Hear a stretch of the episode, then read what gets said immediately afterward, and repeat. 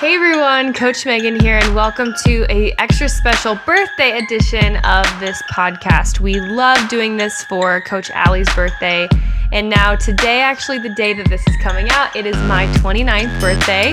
I've been telling everyone it is like the least exciting birthday in terms of number, so I make it exciting because it's like almost 30 you're past 25. And I really just wanted to take today to reflect on some of the big things that I have learned in my 28th year. Um, there have been some huge things. We reached a brand new benchmark in terms of revenue in our company at Powerhouse Pageantry. I've reached some new benchmarks relationally as I am engaged at the time of this recording and getting married in three months. I'm so excited. Um, you know, met the love of my life, got engaged, all these things in the last year, and um, really just felt like I grew internally in leaps and bounds and completed really a healing season that I've been in and truly got to launch into a growth and scaling season. And so I just kind of want to peel back the layers for you guys today and talk very like Mama Megan style with you all about my perspective, kind of what's been going on in my world and relating this hopefully to you guys in a way that can encourage you in the current season that you're in. So, thanks for hanging out with me on my birthday. And um, all of my clients have been just so wonderful and gracious as they always are and have been celebrating with me and we're just really excited. So I I always think like why not make um, the days about you about you that are supposed to be. And and so like I always go really all out for birthdays for my loved ones. Like Landon, it was like birth week pretty much, especially if your birthday falls on the day of, you know, like a Tuesday, which ironically both Landon's and I did this year, which is our date night. So that's kind of fun. Um, because we didn't have to make any other special plans in terms of a different day. We already kind of had it all um, worked out. So that was really beautiful. Um, I wrote down four things today on my ledger, if you will, that I want to go over. And like I said, they they've been really internal, and I, I feel like, of course, like we we have growth every single year. Um, but I hope that I can continue on as I ride on into 30 years old. I hope that I can continue on the trajectory that I did this past year. And you know what? Um, leading into number one, actually, is allowing yourself to be proud of yourself is something that I have really worked on in this last year. And there's three parts to this. So, allowing yourself to be proud of yourself, to be loved fully, and to be celebrated. Um, those are three things inside of number one that I really want to encourage you guys in today. I think sometimes the catch 22 of being a really high achiever is that you at the same time don't ever pause to stop and say like i did that. We're doing actually an i did that challenge in the inner circle this month um, or next month i can't remember. So i just probably ruined the surprise. But um, we're doing that challenge because like similar things will come up in several people that i'm coaching and then usually what will happen is when I notice a pattern, I'll create a framework around it so that we can create like a unanimous rule is the wrong word because I hate rules, but unanimous system that can work for everybody, right? And one of those things that I noticed was the fact that our girls were terrible at being proud of themselves. And I would just ask the question like when's the last time you slowed down and took yourself out for a massage or got a facial or wrote down what you did that was great. And darn near everybody just starts crying, to be honest. And I had a breakdown a couple weeks ago with Landon um, when I was just really stressed out. You know, we we just finished our funnel. Allie and I are so excited. We've literally been working on this thing for four months, 50 new products. Like it, it was a ton of work. Like I've been telling everybody, it literally felt like I was growing a baby inside of me and now it's finally out and we're so excited and it's going to be able to provide so many resources for you guys for free or for an extremely low cost and we've kind of taken what normally only our high ticket clients will have access to and we've segmented them out into 50 different levels so that you guys can have access to that. And we're now the machine is built and we can just keep adding products adding products adding products kind of in that really low to mid range so that anybody can buy them and um, anyways, that was a roundabout. But with that, you know, I when this was done, um, the, I'm recording this on a Thursday right now, And it was Monday of this week when I no longer had to create some of those products and I didn't have those tabs open in, my brain. And maybe this relates to you when you get done with a major event or you get done with a pageant, you get done planning something, you graduate, um, you get done with, you know, preparing all the food for the holidays, whatever that is for you, and you turn that page, it's almost eerie sometimes when you're not just so busy that you're spinning your wheels, right? We get so used to spinning our wheels at 300 miles an hour that when we finally like slow down and when we finally realize that we've been living life at 300 miles an hour, it's like really uncomfortable to learn how to take self-care and how to rest. Um I know for me that's another thing that I've learned is how to take care of myself and that what it looks like is still being active um, I have to keep my hands busy, you know, with something. So I like puzzles. I like um, diamond painting. I'm doing right now. I'm painting my house. I'm finding little hobbies. I'm planting. I'm, I'm finding little things that I can keep myself busy with um, to relax and kind of slow down my brain, massage my brain a little bit. And I used to be absolutely terrible at that. Granted, I also was living, uh, you know, when I was growing my company, I constantly felt like I was in a place of depletion and just hoping that I would make enough money to not have to get a second job again. That's where I was for a long time, like three or four years actually, um, which you'd never know. but that's really the situation. Just hoping that I had enough money, like until really um, a little bit before I became Miss Nebraska USA, probably six months to a year before that. Yeah, that'd be about yeah, about a year before that. So I've been three three years in. So all that to say, allow yourself to be loved celebrated and proud of yourself. It's number one. I promise you that when you're able to do that, you learn so much about yourself because you realize that not everything's about accomplishments. Not everything is about just getting to the next ring in the ladder, rung in the ladder. And while winning is super important and winning is fun and it prov- provides and produces adrenaline and a sense of accomplishment, a sense of self worth, your your self worth, your actual self worth, cannot be found there, or else you're going to be severely disappointed when crap hits the fan or something happens where you can't work at the speed that you're used to. And now, if that's the entirety of where your identity's at, you're going to be pretty crushed when your legs kind of give out from underneath of you or something happens that you can't control.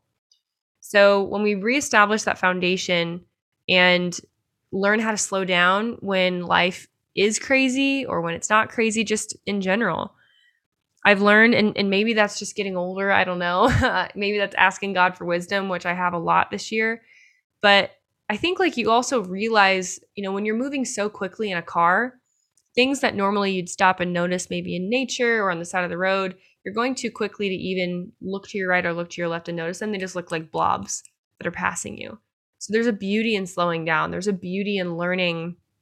Why do I feel like I have to go so quickly? Why do I feel like I have to to go fast? And I always say fast is fun, slow sucks. When it comes to business, when it comes to accomplishing things, I get it. I like to go fast. I like to figure it out quickly. I'm a very quick decision maker. I'm extremely decisive. But that's during the on time.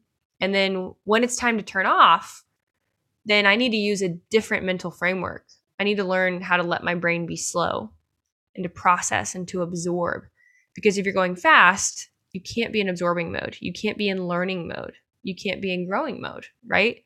Those are two kind of different ends of the spectrum. So that's one thing that I've learned. The second thing that I've learned this year in my 28th year is truly the meaning of grace. Um, not everything went perfectly this year.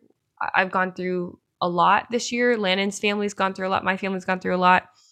And I, I've learned that inside of the perfect grace and the love of God, we don't have to be ruled by self effort. And that's what's so beautiful is that God doesn't judge us based off our accomplishments.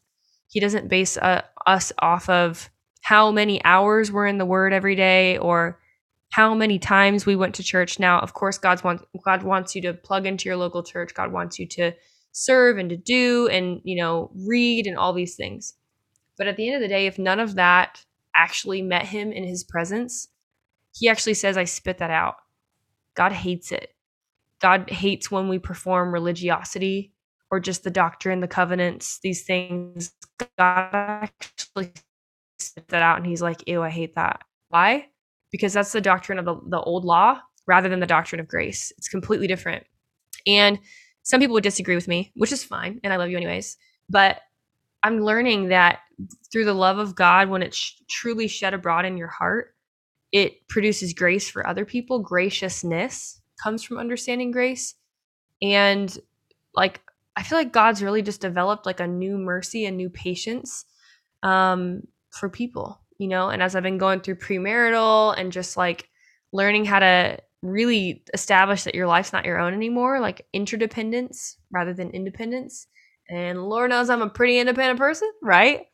Um, but it's been beautiful, like that sharpening and just learning that you can like lean back into the grace and the love of God and what that actually means. Unconditional, like no conditions, no restraints. God's gonna love you all the time. Like when you screw up, when you had that nasty thought, when you should have bit your tongue, when you put your foot in your mouth, when you embarrassed yourself.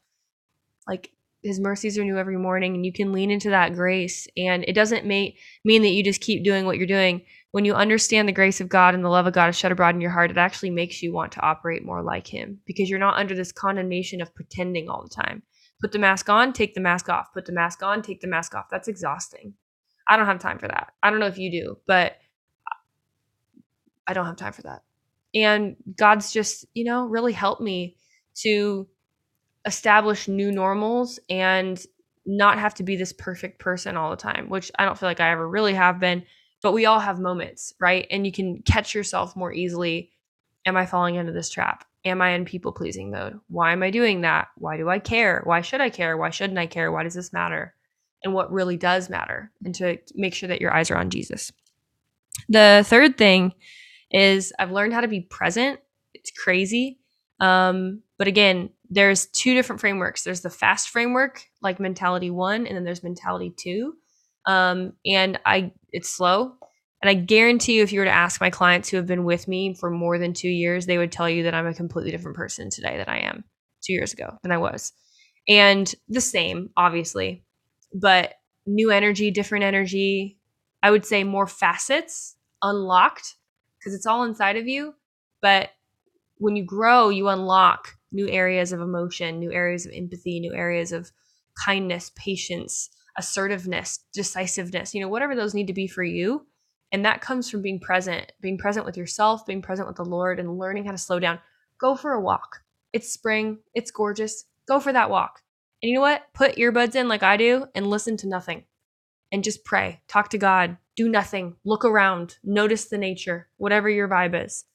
And you know what? God will talk to you. God will God will help to work on some of the things that you've pondered. It's like why in the shower and when you walk or when you finally create space to like be silent, usually those thoughts start to fill up and it's really beautiful. The last thing is to remember that when seasons change, priorities need to shift as well. So, in the same way that right now we're getting ready for spring, the coats are coming off, we're digging out some of those other shoes, you know, all that good stuff. At the same time, um, you know, other things in our life need to change as well. Maybe some relationships need to no longer be a part of this season.